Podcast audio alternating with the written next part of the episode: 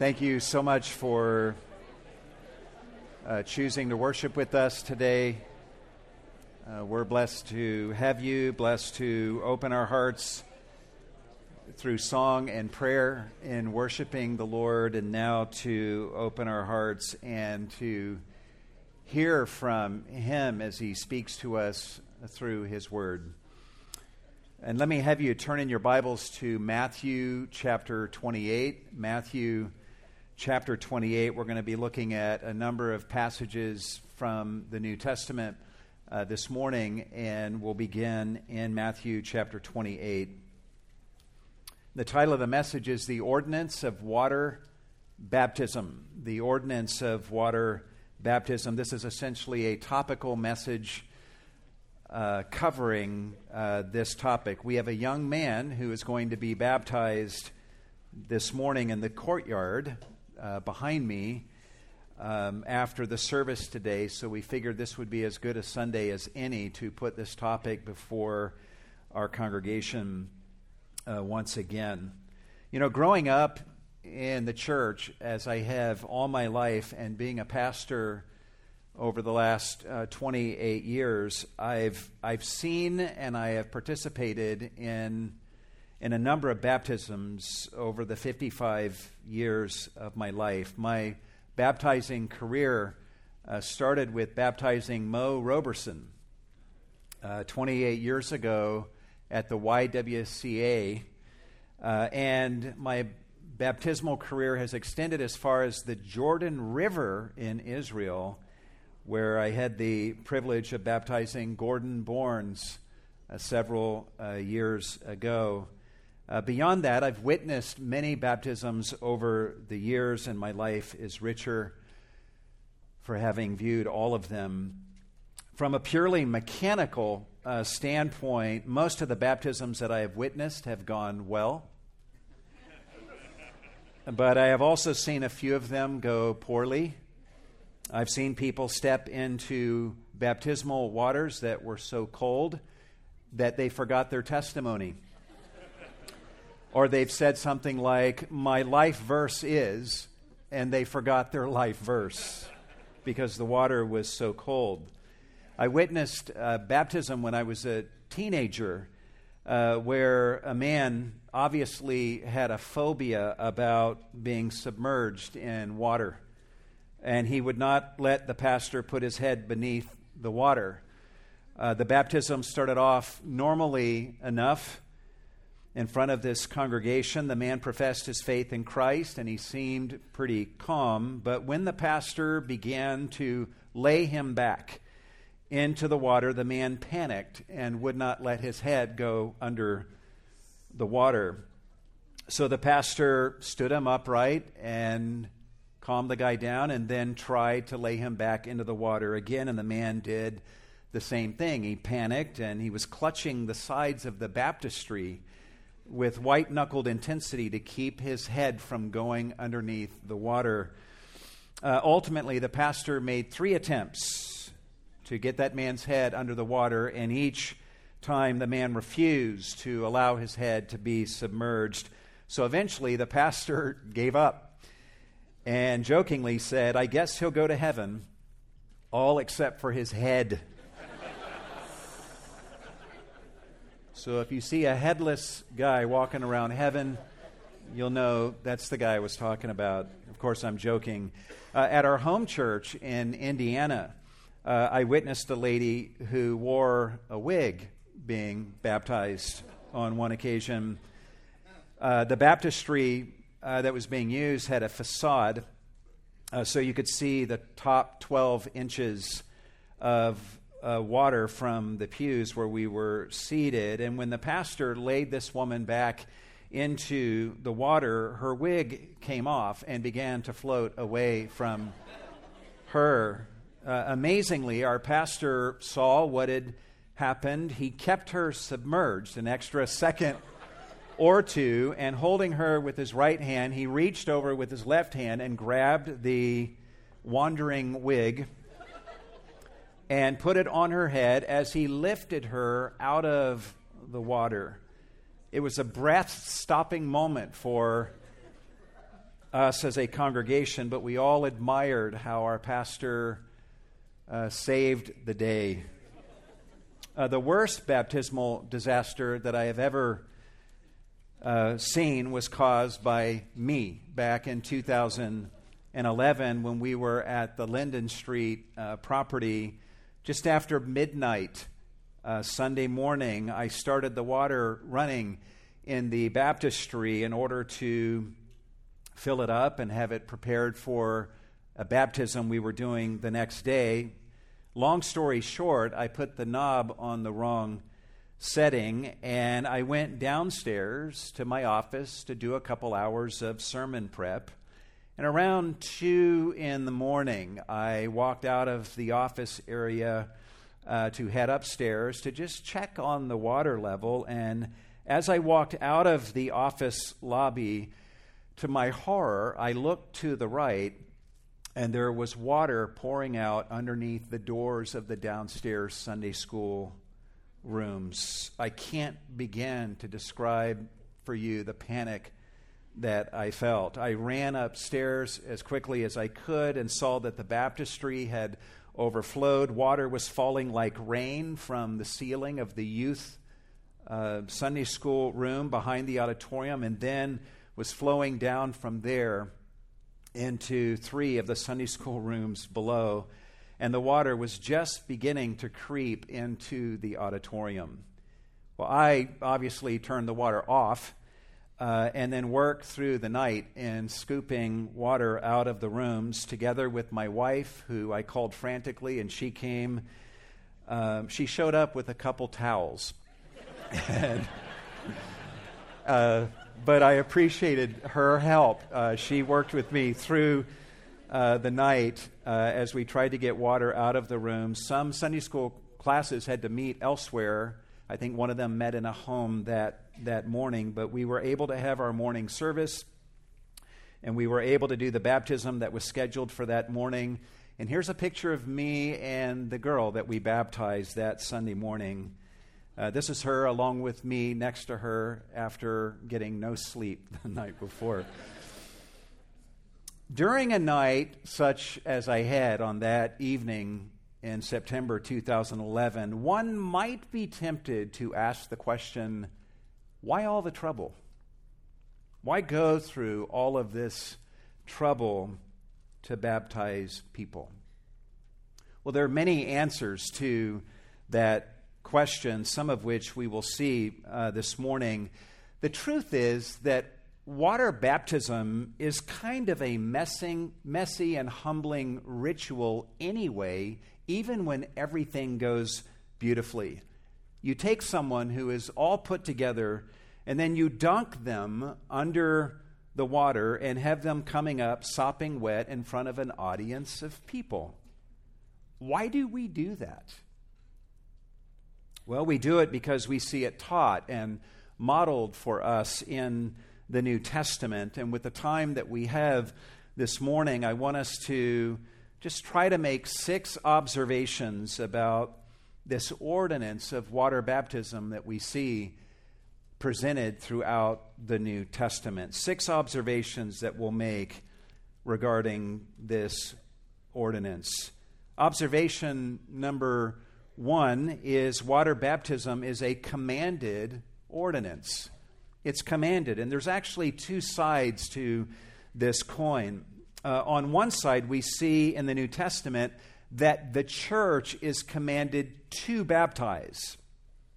In the Great Commission in Matthew chapter 28, Jesus speaks to his disciples, who represents uh, all true believers in Christ's church of every age. And he says in verse 18 and following, All authority has been given unto me in heaven and on earth. Go therefore and make disciples of all the nations, baptizing them in the name of the Father and the Son and the Holy Spirit, teaching them to observe all that I commanded you. And lo, I am with you always, even to the end of the age. So Jesus commands his disciples to make disciples, and tied to that command, he commands them to baptize those new disciples. And notice how his command is tied to his authority. He says, All authority has been given to me in heaven and on earth. Go therefore and make disciples, baptizing them. The idea of water baptism is not just some idea that is being floated by a peer here. This is a directive coming from the Lord of heaven and earth. As Donald Whitney says, even if there were no other reasons to do so, we should baptize because the King of the universe has commanded it. But in addition to seeing the church being commanded to baptize in the New Testament, we also have a number of examples in the New Testament of new converts who are commanded to be baptized. In Acts chapter 2, verse 38, Peter speaks to his audience and says, Repent and let each of you be baptized in the name of Jesus Christ. In Acts 10, Peter observes how Cornelius and his household have believed in Jesus. So in verse 48, we're told that he ordered them to be baptized in the name of Jesus Christ. That word translated ordered is the word used to speak of a command coming from a general to the soldiers who are under him. Peter commands this. In Acts 22, verse 16, Ananias is talking to Saul of Tarsus, who later became Paul, and says, Now, why do you delay? Get up and be baptized, he says. So, all in all, we see in the New Testament that the ordinance of water baptism is commanded. The church is commanded to baptize, and believers in Jesus are commanded to be baptized. It is not, therefore, an option, but something that is commanded from the Lord. But from a mechanical standpoint, what is water baptism? Is it maybe just sprinkling a little bit of water on someone's head? Or is it dunking someone completely under the water? Well, this leads us to the second observation that I think we can legitimately make as we read through our New Testaments, and that is that water baptism is done by immersion. By immersion. If you're one of those people who likes to know Greek words that are used in the Bible, then go ahead and get your pen out and write this down. The Greek word that is translated baptize in the New Testament is baptizo. Baptizo, and this word means to plunge or to sink or to immerse or to dip. And actually, there's two words that we find in the New Testament that are related, that are related to baptism the word bapto and the word baptizo.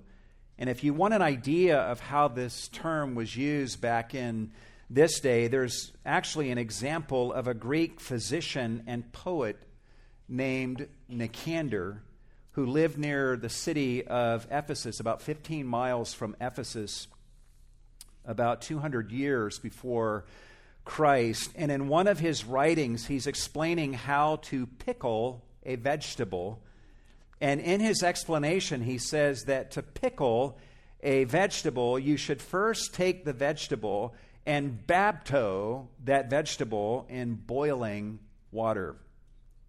And then he says that the vegetable should be baptizoed into a vinegar solution to soak for a period of time. And the meaning there is absolutely clear. This is the way this term was used. It speaks of immersion and this is the way people use this term in this day. But beyond that, we also see language in the New Testament surrounding baptisms that are consistent with the idea of immersing someone into the water. Uh, for example, in Mark chapter 1, we're told about the ministry of John the Baptist, and we're told in verse 5 that people were being baptized by him in the Jordan River. Even more revealing is the language used regarding John's baptizing of Jesus. We're told in verse 10 that Jesus literally was baptized by John into the Jordan. And we're also told that after the baptism, the text says, immediately coming up out of the water, he, Jesus, saw the heavens opening and the Spirit like a dove descending upon him. So the language here makes it clear that Jesus went into the water in order to be baptized, and he was baptized into the Jordan, and then he came up out of the water when he was done. Language very consistent with the idea of immersion. In Acts chapter 8, the Ethiopian eunuch wants to be baptized, and we're told in verse 38 of Acts chapter 8 that they both went down into the water, Philip as well as the eunuch, and he baptized him. So, again, the language here is consistent with what we would expect with the idea of immersing someone into the water and baptizing them. I don't want to spend a lot of time uh, on this issue because the mode of baptism is not one of the most important doctrines. It's definitely not a hill to die on, but it does have some importance and some meaning, especially given the fact that immersion provides, I think, the best picture of what baptism represents. In Romans chapter 6, verse 4, the Apostle Paul tells us that we have been buried with him, meaning with Christ, through baptism into death. And then he speaks of us being raised like Christ to walk in newness of life. And so the image of lowering someone down into the water and then lifting them from the water seems to best fit the reality that Romans chapter 6 is teaching us that baptism is intended to convey. So we've learned so far that baptism is commanded. We've seen that it involves immersion into water. But what about the timing of baptism in relation to a person believing in Christ? Well, this leads us to a third observation that we can make regarding water baptism in the New Testament, and that is that water baptism happens in the New Testament shortly after one believes in Christ. It comes after someone believes in Jesus and seems to come pretty quickly after a person believes in Christ. This is the consistent pattern that we do see in the New Testament. Belief in Christ comes first, followed by baptism, and the baptism happens pretty shortly after belief in Christ. In Acts chapter 2, verse 41, there's thousands of people who responded positively to the gospel preaching of Peter, and notice what they did right away. The text says, So then, those who had received his word were baptized. They received the gospel that he preached, and then they were baptized that very day, Luke says. In Acts chapter 8, we see Philip preaching the gospel to the people of Samaria and in verse 12, we read the following But when they believed Philip preaching the good news about the kingdom of God and the name of Jesus Christ, they were being baptized, men and women alike. Notice the language there. When they believed, they were baptized. In Acts 8, we see Philip explaining Isaiah chapter 53 to the Ethiopian eunuch. And listen to Luke as he tells us what happens. Verse 35 And Philip opened his mouth, and beginning from this scripture, he preached Jesus to him. And as they went along the road, they came to some water, and the eunuch said, Look, water, what prevents me from being baptized? That's verse 36.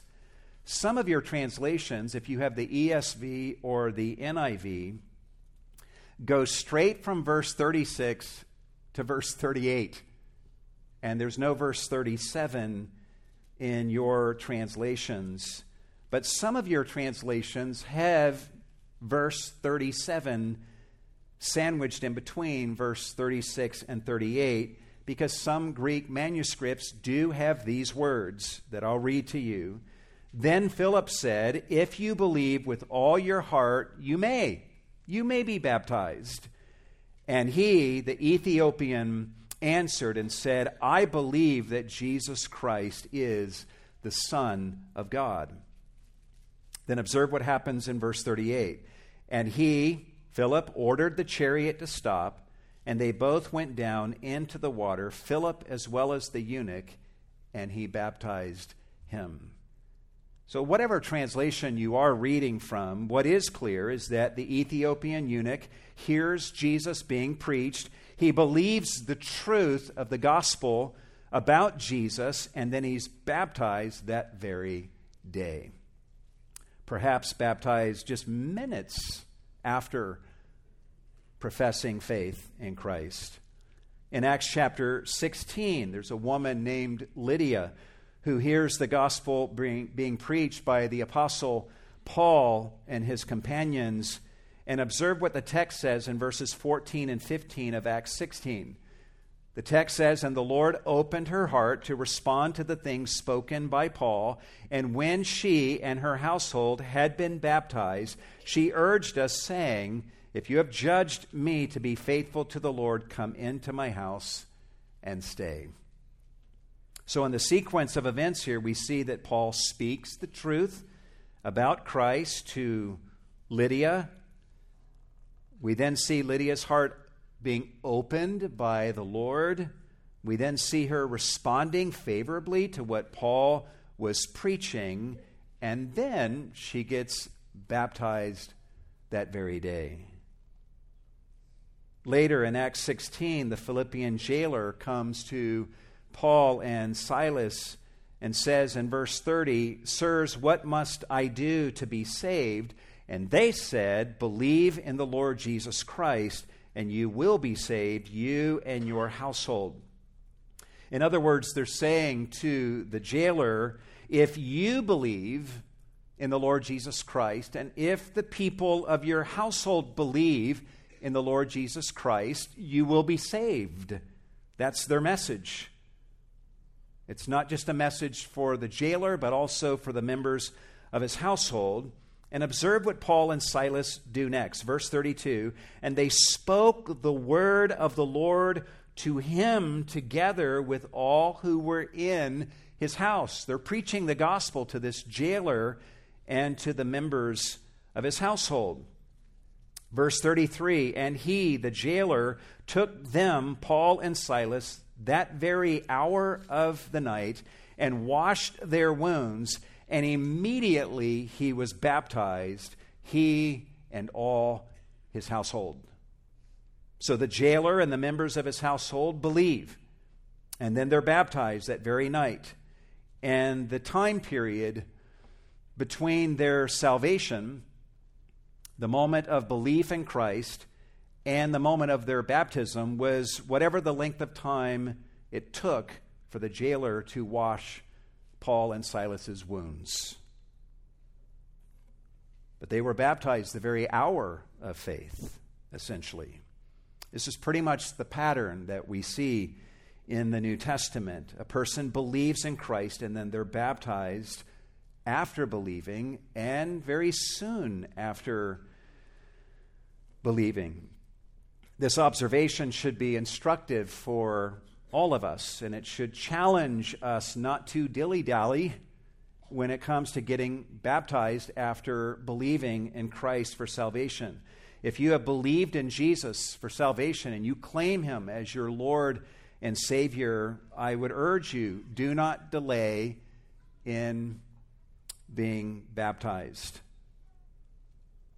That said, as challenging as this may be in a good way, the pattern that we're seeing in the New Testament may leave some of you feeling embarrassed and condemned that you have not been baptized yet.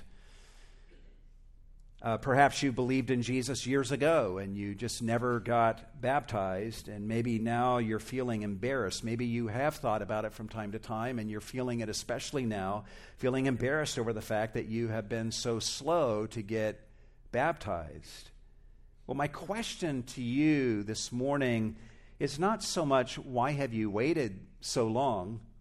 My question is simply how quickly will you respond now? To the truth you've heard today. If you believed in Jesus, and if you believe that he commands you to be baptized, and if you see swift obedience to his command being practiced by the early church, then you have opportunity right now to be swift in your obedience to Jesus. Will you swiftly obey Jesus and be baptized in obedience to his command? One thing I do know for sure is that it's never too late to be baptized if you are a believer in Jesus. The one thing you never want to do is to refuse to be baptized because you're ashamed over having waited so long. That's pride. And that kind of pride is very unbecoming for a born again child of God. The consistent pattern that we see in the New Testament is of water baptism happening pretty quickly after belief in Jesus Christ. And speaking of this pattern, there's something else that we see a few times in the New Testament that's going to lead me to the next observation that I want to give you. But this observation should come with a warning. Some of you will not like the wording of this point initially, but it's actually a beautiful point of observation that we ought to make if we're being honest, I think, with the text of Scripture. And this point of observation will help us in understanding and appreciating passages that often get neglected by Christians in our circles. Here's the observation. Observation number four water baptism and salvation can sometimes be virtually simultaneous. Now, hang with me and give this point a chance. We're just making an observation of something that we see in the New Testament. We've already seen people in the New Testament being baptized the very hour that they have believed in Jesus. But there's also examples in the New Testament of baptisms happening even quicker than an hour to the point where some people, it seems, were actually standing in the baptismal pool the very moment when they called on the name of the Lord for salvation. And then they were baptized immediately after calling upon the name of the Lord in the waters of baptism. One example of this is Acts chapter 2, verse 38, which is a hugely significant passage on baptism. Some people use this passage to teach baptismal regeneration. In other words, they use this passage to teach that water baptism is necessary for salvation and that a person is not saved until he has undergone water baptism. Perhaps you've met people who believe this. Every once in a while, you'll see a car with a bumper sticker that says Acts 2:38. That's not just a random Bible verse that someone wanted to put on the bumper of their car. If you ever see that bumper sticker on a car, it means that the driver believes that you must be baptized to be saved. And they believe that Acts 2:38 obviously teaches that. And obviously, we don't believe that. At the same time, I've seen people in our theological circles do a lot of gymnastics with Acts 2:38 to explain this passage away so that it doesn't clash with our theology. And some of those treatments of this verse have felt really strained to me. So let's take a, a couple moments to look at this text and we'll try to let it speak for itself. And I hope you'll see that this is a fair treatment of the passage. Keep in mind, guys, that Peter has been preaching an extensive message. He has just preached to his audience the truth about Jesus Christ, and he's told his audience in Acts chapter 2, verse 21, that he's quoting from Joel the prophet, it shall be that everyone who calls upon the name of the Lord will be saved. And the Greek word translated calls upon is epikaleo. Epikaleo, which means, kaleo means call. Epi is a preposition that means upon. Epikaleo means to call upon. So Peter is making it clear that calling upon the name of the Lord is what brings a person salvation. Yet after hearing Peter continue on preaching the truth about Jesus Christ, the people in his audience are pierced in their hearts and they say to Peter, What shall we do? They want to know what they now need to do in light of the fact that this Jesus, whom they have crucified, has now been shown to be God's Messiah. They're mortified over the thought that they killed God's Messiah, whom God has now raised from the dead. Well, Peter has already given them the answer to this question. He's already told them that everyone who calls upon the name of the Lord will be saved. But look at his answer to their question in Acts 2:38. And I'm going to give you a literal translation of this verse that reflects the root meanings of the prepositions that we find in the text. Peter says to his audience, "Repent and let each of you be baptized upon that's the preposition epi, upon the name of Jesus Christ into the forgiveness of your sins, and you will receive the gift of the Holy Spirit. Well, from the look of this, it sure sounds like Peter is commanding his audience to be baptized in order to obtain the forgiveness of their sins and to receive the gift of the Holy Spirit. And in a way, he is doing that. But don't panic. Look closely at what he is saying. Notice this preposition upon, which again translates the word epi that we saw in verse 21. This is actually the only time in the New Testament where this preposition epi is used in any kind of baptismal formula. Usually, other prepositions are used to speak of being baptized in the name of Jesus or into the name of the Father and the Son and the Holy Spirit. But here Peter uses epi he uses the word upon. And I think the reason he does so is because he's already quoted from the prophet Joel saying, It shall be that everyone who calls epi upon the name of the Lord will be saved. And given this fact, all we need to do to represent the spirit of what Peter is saying in Acts 2:38 is to paraphrase what he's saying to his audience as this. We can read it this way Repent and let each of you be baptized while calling upon the name of Jesus Christ into the forgiveness of your sins, and you will receive the gift of the Holy Spirit.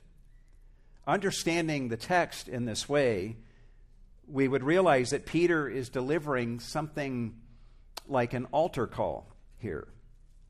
He's calling upon his listeners to come forward and to step into the waters of baptism, and then while standing in the waters of baptism, to pray and to call upon the name of Jesus Christ and to be saved, after which point they would immediately be baptized. In the verses that follow, we learn that 3,000 people took Peter up on his invitation, which means that they would have come forward they would have one by one taken their place in a pool of some sort. And while standing in such a pool, they would pray and call upon the name of the Lord, and then immediately thereafter be baptized.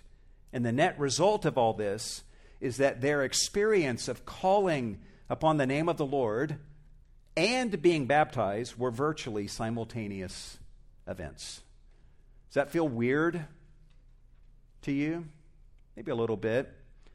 But if you feel weird about this, consider what happens to the Apostle Paul, who was called Saul at the time of this happening in Acts chapter 22. Jesus had confronted Saul on the road to Damascus and struck him blind. Saul ended up having to be led by the hand from there to the house of a man named Judas. Jesus then sends Ananias to Saul, and Ananias comes in and meets Saul and says, Brother Saul, receive your sight. And he receives his sight. And then shortly thereafter, Ananias speaks to Saul and says in Acts chapter 22, verse 16, Now why do you delay? Get up and be baptized and wash away your sins, calling upon his name. Epikaleo. Calling upon his name. Get up, be baptized, wash away your sins, calling upon his name. Do you see what he's saying there? He's literally telling Saul to be baptized and to get his sins washed away while calling upon Jesus' name. And Saul would have given heed to this call from Ananias. He would have stepped into some pool of water together with Ananias, and while standing in that water, he would have called upon the name of Jesus for salvation and had his sins washed away, and then he immediately would have been baptized. And the net result is that Saul's baptism would have happened about five seconds after he cried out to Jesus and called on his name for salvation. The moment of Saul's salvation and the moment of his baptism were almost simultaneous. I think this is part of why Peter can speak to his readers the way that he does in 1 Peter chapter 3 verse 21 having just spoken in chapter 3 verse 20 about how Noah and his family were brought safely through the water on the ark during the great flood Peter can then say in verse 21 to his readers corresponding to that baptism now saves you what does he mean by that statement is he saying that water baptism saves a person? Well, let's let Peter answer that question. He seems to know that what he has just said could be misunderstood to mean that it's the water of baptism that saves. So he continues and says, Not the removal of dirt from the flesh, but an appeal to God for a good conscience through the resurrection of Jesus Christ. What he's saying here is it's not the baptismal waters touching your skin that saves you, but it's what you did in the baptistry that saves you. And what did his readers do in the waters of baptism? They made an appeal to God for a good conscience through the resurrection of Jesus Christ. In other words, they cried out to God this is another way of saying calling upon the name of the Lord. They cried out to God, asking Him to save them and to make their conscience clean through Jesus Christ, who died and shed His blood to give them atonement, and who was then raised to life after His death on the cross. All in all, it seems that many of Peter's readers traced their conversion experience back to the moment when they stood in water. The waters ultimately that would be the waters of baptism. And from that location, they cried out to the Lord to save them, just as Saul of Tarsus is described as doing in Acts 22, and just like people are described as doing on the day of Pentecost in Acts 2. The important thing for us to realize here, guys, is that it, it's calling upon our saving, powerful Lord who died and was raised. It's calling upon Him in faith that serves as the catalyst for salvation. And a person can be anywhere when they call upon the name of the Lord for salvation. They can be standing on a sidewalk, they can be standing in their house, they can be standing in a pool of water when they call upon the Lord, and God will hear their cry and save them, right? If someone's standing in a baptismal pool and prays for God to save them through Christ, would God say, Nope, you got to get out of the water if you want me to hear that prayer? No, He will answer that cry, whether someone is standing in water or out of water, because He's a saving, gracious Lord. And it just seems like in the New Testament that there were times where baptism, the baptismal pool, was the location where people prayed and called upon the name of the Lord. But having observed this to be true, we have to be extremely careful. And note that this was not the universal experience of all those who were saved by God in the New Testament, which leads us to a fifth observation that we should make regarding water baptism in the New Testament. Number five, water baptism is not a prerequisite for salvation. And you can add, and the waters of baptism are not the necessary location for salvation either. We see the truth of this in several passages, one of which is in Luke chapter 18. Jesus is speaking of a tax collector who came to the temple and prayed and says in verse 13, God be merciful to me, the sinner. That's all the man did. He knows there's a God, he knows he deserves God's wrath for his sin. He confesses his sinfulness and says, God, be propitiated to me, the sinner. Be merciful to me, the sinner. That's all he does. And in verse 14, Jesus says, I tell you, this man went down to his house justified or righteous. That's it. That's all the man says. And he's not even standing in a baptistry. And Jesus says he went home a saved man righteous before God.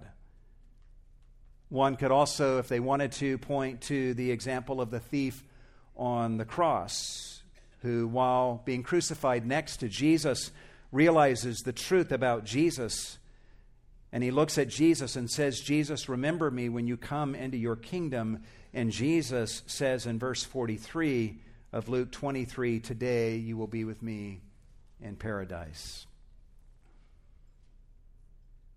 Most compelling of all, though, consider the story of Cornelius in Acts 10. Peter, long story short, goes to Cornelius's house and he finds Cornelius and all of his household and friends gathered together ready to hear the gospel from Peter. Peter then begins to preach to them and tell them about Jesus. He tells them how Jesus was put to death by hanging upon a cross. He tells them how God raised Jesus from the dead on the third day. He tells them how Jesus is the one who's been appointed by God as judge of the living and the dead. He tells them that it is of Jesus that all the prophets bear witness that through his name, everyone who believes in him receives forgiveness of sins. And notice that word believes. Cornelius and his family are on the edge of their seats, ready to do whatever needs to be done in order to receive the forgiveness of sins. And now they know they need to believe in Him. And that's it. And they will receive the forgiveness of their sins. Then we read these words in verse 44. While Peter was still speaking these words, He's not even done with his sermon yet, guys. He probably had a killer conclusion to his message that he was excited to deliver to them.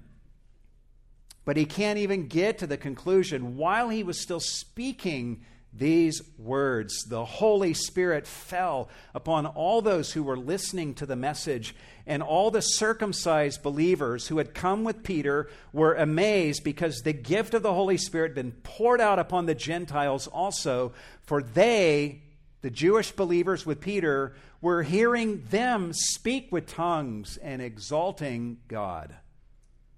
Think about what's happening here. No one has been baptized yet. No one's even standing in a baptistry, yet they are clearly saved and showing signs of receiving the gift of the Holy Spirit after believing in the truth about Jesus, right? So observe how Peter responds. Does, does he say, well, clearly they're not saved yet because they haven't been baptized, so we need to baptize them in order to get them saved? Is that what he does? No, look at the end of verse 46 and what follows. Then Peter answered, Surely no one can refuse the water for these to be baptized who have already received the Holy Spirit, just as we did, can he? And he ordered them to be baptized in the name of Jesus Christ. Peter observes that these people have received the Holy Spirit the same way Peter and his Jewish brethren did on the day of Pentecost. In other words, he observes that Cornelius and his household are saved already, and they haven't even been baptized yet. So he orders them to be baptized in the name of Jesus Christ. Some people took issue with him for baptizing these Gentiles. So in the next chapter, he has to go before the Jerusalem elders and defend himself.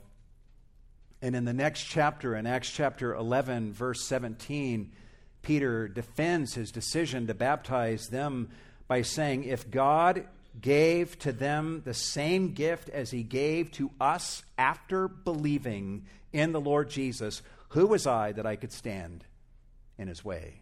Who was I to refuse to baptize these people who had received the Holy Spirit after believing and prior to their baptism?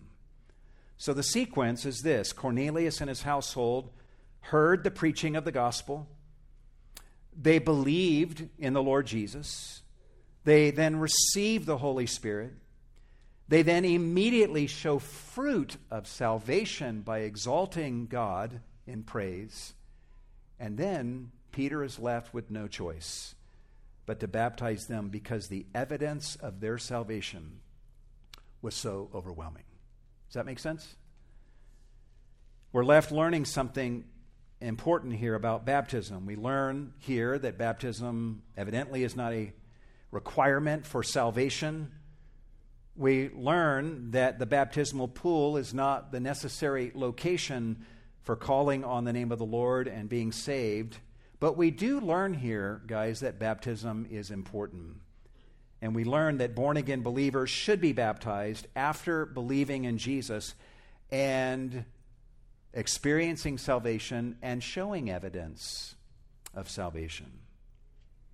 Just a quick word to our younger children who are in this room. You may be let's say, eight years old, and you have believed in Jesus, you've prayed and asked Him to be your Savior, and perhaps you are wishing that you could be baptized, and you're wishing that your parents would allow you to be baptized. Uh, this is a wisdom issue, and parents handle this in different ways and we respect that. But to you, as an eight year old or whatever your age is, my best counsel to you is to trust your parents, to be patient, and to let God continue to work in your heart. Ask God to produce the fruit of salvation in you so that in time the fruit of salvation in your life will be so obvious that your parents one day will be left with no other choice but to get you baptized. Well, having observed what we've observed thus far, we're left with a final question to answer about water baptism. If baptism is not required for salvation, then what purpose does it serve?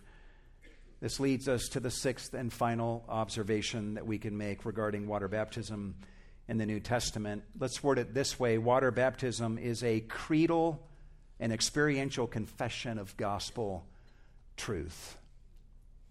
Guys, water baptism is a public statement before God and before men. Let me give you four statements that a person being baptized is making. First of all, through baptism, a person is saying, I'm a disciple of Jesus Christ who has believed in him for salvation.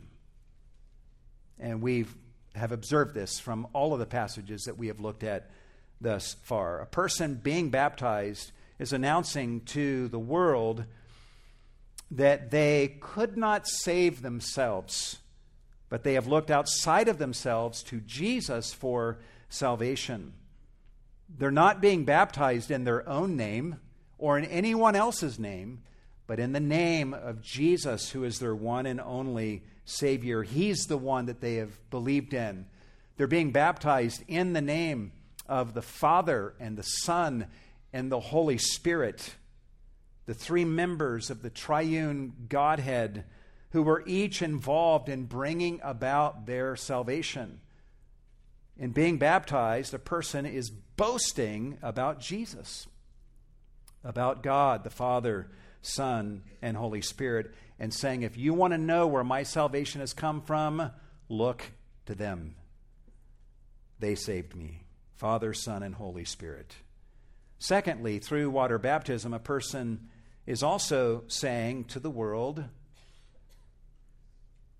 I have been buried and risen with Christ to walk in newness of life. My life is changed, is what they're giving testimony to. Radically changed. The old is buried, and I've now been risen with Christ to walk in newness of life. In Romans 6, Paul is speaking to Christians. He says, Do you not know that all of us who have been baptized into Christ Jesus have been baptized into his death? Therefore, we have been buried with him through baptism into death, in order that as Christ was raised up from the dead through the glory of the Father, so we too might walk in newness of life. When a person is baptized, the person baptizing them lowers them into the water until they are submerged, representing their death to their old way of life. And then, hopefully, the person baptizing will bring them up out of the water to represent the fact that a resurrection has already occurred. They have been raised in Christ to walk now in a totally different way of life. And a person being baptized is giving testimony to this just through the symbolism of the baptism itself. A third statement a person is making by being baptized is I now live to obey Jesus. In fact, the act of baptism, it's not something we made up. The act of baptism, in and of itself, is an act of obedience because Jesus commands us to be baptized. So, through being baptized, a person being baptized is saying, Jesus is my Lord. I do what he says. And he tells me to be baptized, and I am publicly taking the step of obeying my Lord by undergoing baptism. A fourth statement that a person being baptized is making, we can word this way through being baptized, the individual is saying, I'm casting my lot with the church of Jesus Christ and its people. He's saying, I'm with them. I'm with Jesus Christ and with his people in the church. In 1 Corinthians chapter 12 verse 13, Paul says, "By one spirit we were all baptized into one body." This is speaking about spirit baptism. The spirit when someone has believed in Jesus baptizes that individual into the body of Christ, making them a member of Christ's body, which is the church. That happens at the moment of conversion, and water baptism serves as an external symbol of that reality that has already taken place. This is actually part of the reason, guys, that we don't see any self baptisms happening in Scripture. No one baptizes themselves. Saul of Tarsus had to wait three days for a guy to show up to baptize him. It's always a member of Christ's church who baptizes the new convert. Baptism is designed by God to be a communal act. where the church recognizes a person as a true believer in Jesus, and the person being baptized is willing to wait for that recognition and then be baptized by a believing member of Christ's church. Just in the act of being baptized by a believer in Jesus is communicating volumes, where the person being baptized is saying, I'm with the church, I'm with Jesus and his people. So these are the four statements that the person being baptized is making. They're saying, I believe in Jesus. I've died and been raised with Christ to walk in newness of life. I live to obey Jesus, and I'm with him and with his people.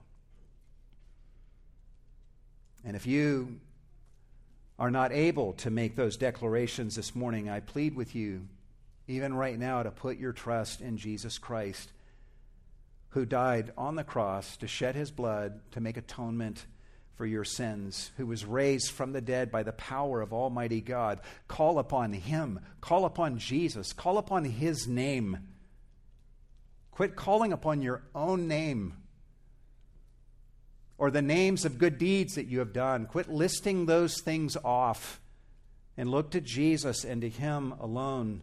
Be joined with him in his death and in his resurrection, and let the Spirit baptize you into the body of Christ, which is the church of the living God, and then obey the Lord in undergoing the waters of baptism as a testimony to the truth of all of that.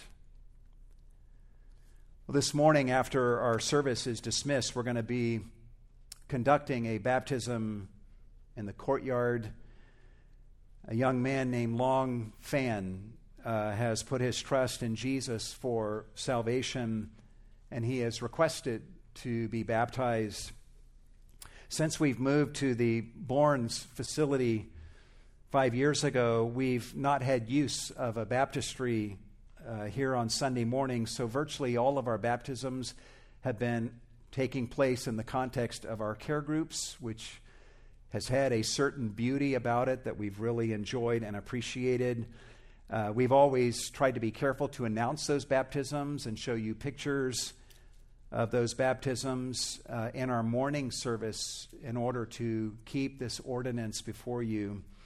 Today, though, is our first stab at trying to do a baptism on a Sunday morning uh, here at Bournes. And I want to give a shout out to Sandals Church.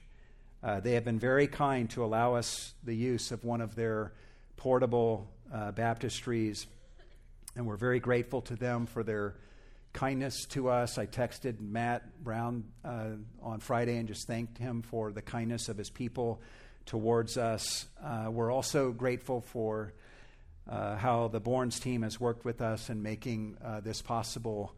And we're learning as we go, but we're going to be doing a baptism as soon as this service is dismissed uh, this morning. Mike, is it true? Do we have uh, written copies of his story on the table in the back? So you can get a, a, a written copy uh, with even some extra details beyond what he shared uh, on the, the table in the back of the auditorium. But let's join our hearts in prayer and just praise him for his goodness. Lord, we thank you uh, so much for uh, your word, your saving word through uh, Jesus Christ. Uh, we thank you, Lord, that you have provided a ladder for us to be able to reach you, and you are the ladder. Jesus is the ladder. We thank you for sending your Son into the world so that we might have salvation through him Help us, all of us, Lord, not to depend upon our feelings or that we think our repentance needs to look a certain way or reach a certain standard, but may we see the bankruptcy of our lives and even the bankruptcy of our repentance, the bankruptcy of anything within us that we would depend on, and put our full confidence and trust in you, Jesus. And thank you for being a Savior who saves all who cry out to you for salvation. You're a good Lord, and we praise you this morning. We thank you for the opportunity to give of our offerings to you, receive what we give in this offering here in the coming moments, Lord, and do much with all that is given for the glory of the Lord Jesus and the spread of this message of salvation through him. And at the same time, Lord, we, we give ourselves to you. We pray for our brother Long. Just ask for your flourishing, your blessing upon his life as he grows in you as a disciple of Jesus. And pray, Lord, that you would strengthen him, use us to be a blessing to him, and use him in a mighty way to touch thousands of lives for your glory. So we give ourselves, our joy, our praise, and our offerings to you in the name of the Lord Jesus. And all God's people said,